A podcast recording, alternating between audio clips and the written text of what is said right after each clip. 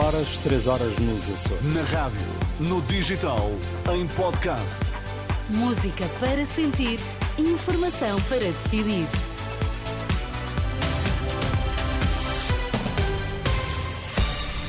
Notícias na Renascença, destaque-se esta hora. A Organização Mundial da Saúde ordena a retirada total do Hospital Al-Shifa, na faixa de Gaza.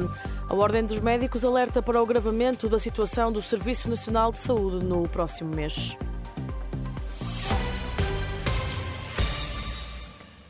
O líder da Autoridade Nacional Palestiniana pede ao presidente dos Estados Unidos para intervir imediatamente e deter aquilo que considera ser o atual genocídio israelita contra o povo palestiniano. Num discurso televisivo e noticiado pela agência WAFA, Mahmoud Abbas também pediu a Joe Biden para pressionar para que a ajuda humanitária entre em Gaza e que trave os ataques contra o povo palestiniano na Cisjordânia e também em Jerusalém. E a Organização Mundial da Saúde tem em curso um plano de retirada do Hospital Al-Shifa, na faixa de Gaza, uma medida que surge depois de a OMS ter realizado este sábado uma missão no hospital que descreve como sendo uma zona de morte. O Hospital Al-Shifa tem sido alvo de vários ataques do exército israelita. Tem agora 291 doentes e também 25 funcionários.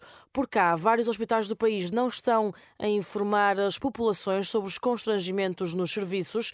A denúncia é do bastonário da Ordem dos Médicos, que lamenta o que diz ser a falsa sensação de segurança que é transmitida às populações.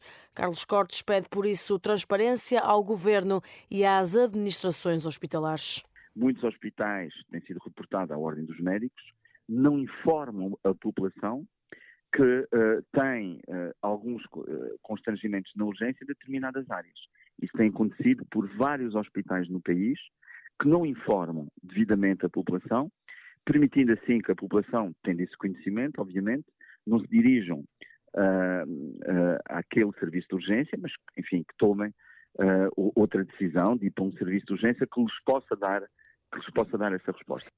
O bastonário da Ordem dos Médicos prevê que em dezembro a situação no Serviço Nacional de Saúde agrave. Daquilo que poderá vir a acontecer em dezembro uh, será ainda mais gravoso daquilo que está a acontecer em novembro e que, incompreensivelmente, o Ministério da Saúde está a tentar esconder os alertas de Carlos Cortes, o bastonário da Ordem dos Médicos. O presidente da Caritas de Beja alerta para a crise da habitação, que diz estar em acelerado crescimento. Isaurindo Oliveira adianta em entrevista à Renascença e à agência Eclésia que o fenómeno afeta sobretudo os migrantes. Aqui em Beja, sim, é um problema que está num crescendo muitíssimo grande principalmente porque eh, temos muitos migrantes, os migrantes estão sujeitos a toda a espécie de vulnerabilidades, os contratos muitas das vezes cessam, não há pagamentos. E, como tal, as pessoas, por outro lado, os poucos rendimentos que vão colhendo, eh, uma parte significativa é enviado para os seus países de origem. E, portanto, eles ficam, eh, como a gente costuma dizer, descalços ao mais pequenina contrariedade. Eh, não havendo dinheiro, não há pagamento do alojamento, se não há pagamento do alojamento, vão parar à rua. Eh, e, portanto, isto tem vindo em crescendo. Isaurindo Oliveira, o presidente da Caritas de Beja, em entrevista à Renascença e à agência Eclésia, neste que é o Dia Mundial dos Pobres, a Caritas portuguesa assinala a data com uma marcha pública esta tarde, organizada em conjunto com a Caritas de Beja. No desporto, Miguel Oliveira está fora do Grande Prémio do Qatar em MotoGP. O piloto fraturou a omoplata ao cair no final da primeira volta na corrida sprint, levando consigo o piloto Alex Espargaro.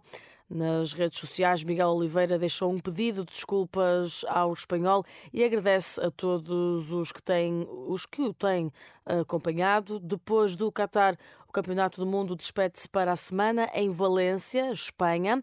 Já na Fórmula 1, esta madrugada corre-se o Grande Prémio de Las Vegas com Charles Leclerc a partir da pole position.